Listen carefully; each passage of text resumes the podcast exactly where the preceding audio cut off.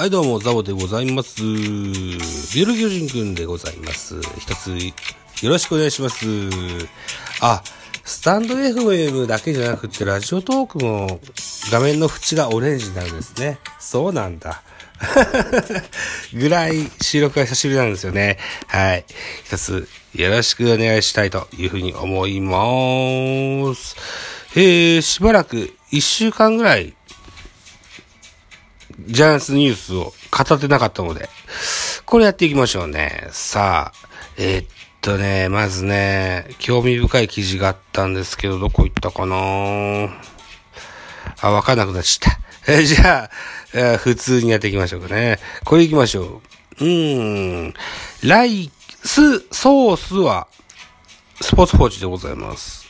えー巨人、中島博之、来季はチーム最年長40歳に点々点と、競争しながら若手の先生になり、壁になるでございます。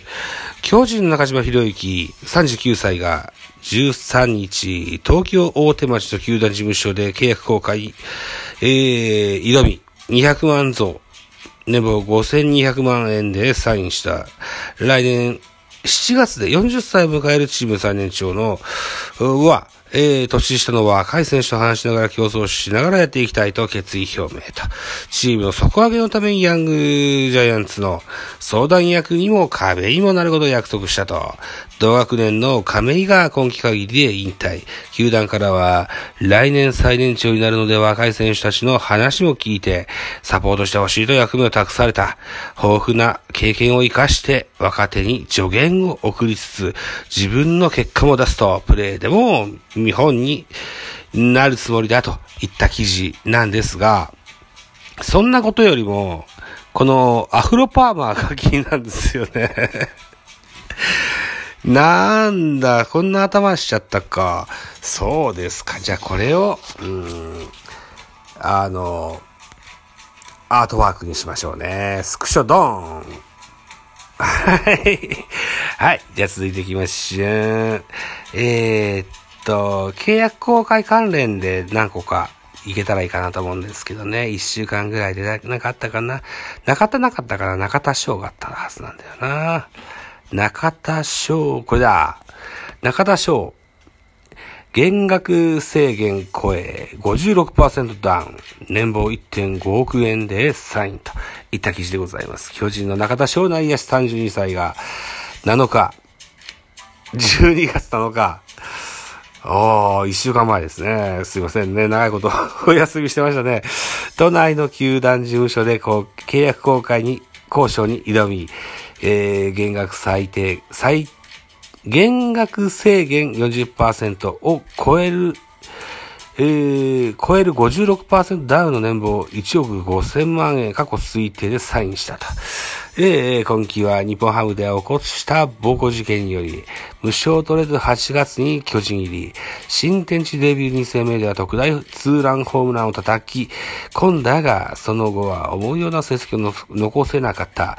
2度の出場選手登録抹消と、苦しみ出場試合34試合。打率1割5分4厘。3本塁打7点だった。中田はいい意味でもっと荒々しく、スイング一つにしても萎縮している自分がいた。すべてを解放して、また一から頑張りたいと、えー、来季の再起に向けて、えー力を込めたといった記事なんですよね。リボーンですよね。うん。中田翔。ね。えー、ジャイアンツに移ってくる前の日本ハムの時から、えー、ちょいと先生、あのー、調子が悪かったこともあり、あってからの、そんな、事件だったようなことだと思うんですよね。うん。ぜひね、えー、気を取り直して、うん。あなたの人野球人生はまだまだ終わりじゃないんだから。そう。と思うんです。はい。さあ、じゃああとは契約公開、えー関連でこんな記事。もう一個言ってみましょうね。今度はソースは日刊スポーツでございます。えー、12月10 12月14日本日の記事。巨人中川幸太2000万増。五輪自体も稲葉監督から粋な計らいという記事ですね。A 巨人中川幸太投手27歳が14日、2000万円増の年俸9500万円で契約を公開したギリギリ1億円いかないぐらい。優勝できなかったのが一番悔しいと振り返った。今季はチーム2位の58試合にリーフ登板。確か1位はね、59登板のね、デラロスだったと思いますよ。えー、4勝3敗セーブで、えー、ボイス2.47自己最多の25ホールドをマークし、チームに貢献したと。えー、一方で、掴みかけた夢舞台は、故障で事態を強いられたと。ね、えー、6月に肋骨骨折。内定していた東京五輪に向けた侍ジャパンメンバーから外れてしまいましたと。えー、辞退した時はすごい悔しかったと。自分の人生でラスラストチャンスぐらいのことだった。ね、えー、坂本が持ち帰ってきた金メダルを目にすると、すごいなと思いましたと。自分も怪我してなかったらこれをもらっていたのかなと。そこでまた悔しい気持ちが出ましたと。ね。えー、そんな、あコメント残してございます。粋な計らいが身に染みたと。侍ジャパンの稲葉敦則監督、49歳現在、日本ハムファイターズのゼネラルマネージャーですね。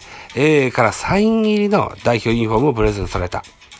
辞退はしたけれど一緒に戦ってくれたのかなと、嬉しい気持ちになりましたと喜んだと。左バッターの内角への球、球の精度を課題の一つに掲げ、今オフは菅野組で自主トレに励む。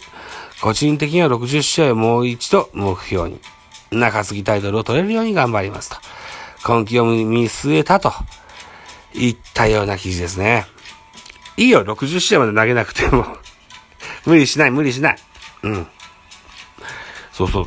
あのー、長いシーズンね、えー、現役を少しでも長く、してほしいなというふうに思います。ちょいちょい、もう3年ぐらい前から言ってんのかな。山口哲也と被るところがあるんです。あったんです。若い時の中川幸太ってね。うん。そう。山口哲也も結構早い段で引退しましたからね。ぜひ、えー、少しでも息の長い選手に、岩瀬さんのような、そんな選手になってほしいかなというふうに思ってございます。はい。といったところで8分。うん。あ、じゃあ、こん、他にも 気になる記事があったので、東京ドームとジャイアンツ球場、ともにリニューアルするそうですよ。えーっと、まずは東京ドームから。えー、読売新聞グループ、あ、東京ドーム来年3月国内最大級ビジョン完成でどんな広告看板なんていう記事がありますけれども、とりあえずリニューアルするそうですよ。看板も含めた 内装工事ですよね。うん。平成元年にオープンした東京ドーム、随分こう、時を経ちましたもんでね、リニューアルしま、しなきゃいけませんけれども、その中でキャッシュレス、完全キャッシュレス。えーっと、楽天の球場もそうですよね。うん。えー、その中で、えー、看板のところ、今まで看板があったところにもビジョンをつけるといった予定が立ってるそうでございます。えー、東京ドーム、そして三井不動産は13日、巨人の本拠地東京ドームで過去最大規模のリニューアルを行うことを発表したと。最大の注目は外野席、後方のメインビジョン。失礼。従来の約4.4倍となる横幅約125.6メートルでメインビジョン単体としては国内スタジオ最大級となると。外野フェンス上部のリボンビジョンも新設。その他にも完全キャッシュレス化など様々な改革が実施されると。えー、今回の改修でメインビジョンが作られる部分は、えー、これまで大きな広告看板が掲出されていた場所、打球を渡ればビッグボードショーとしてスポンサー各社から100万円相当の商品、賞金が贈られることでも有名だったと。東京ドーム広報室によると、具体的にはな、まだ何も決まってないが、今後はビジョン内での広告形質などを検討しているというビジョンに打球を当てた場合の賞についても同様に検討している段階ですと説明したといった記事でございました。うん。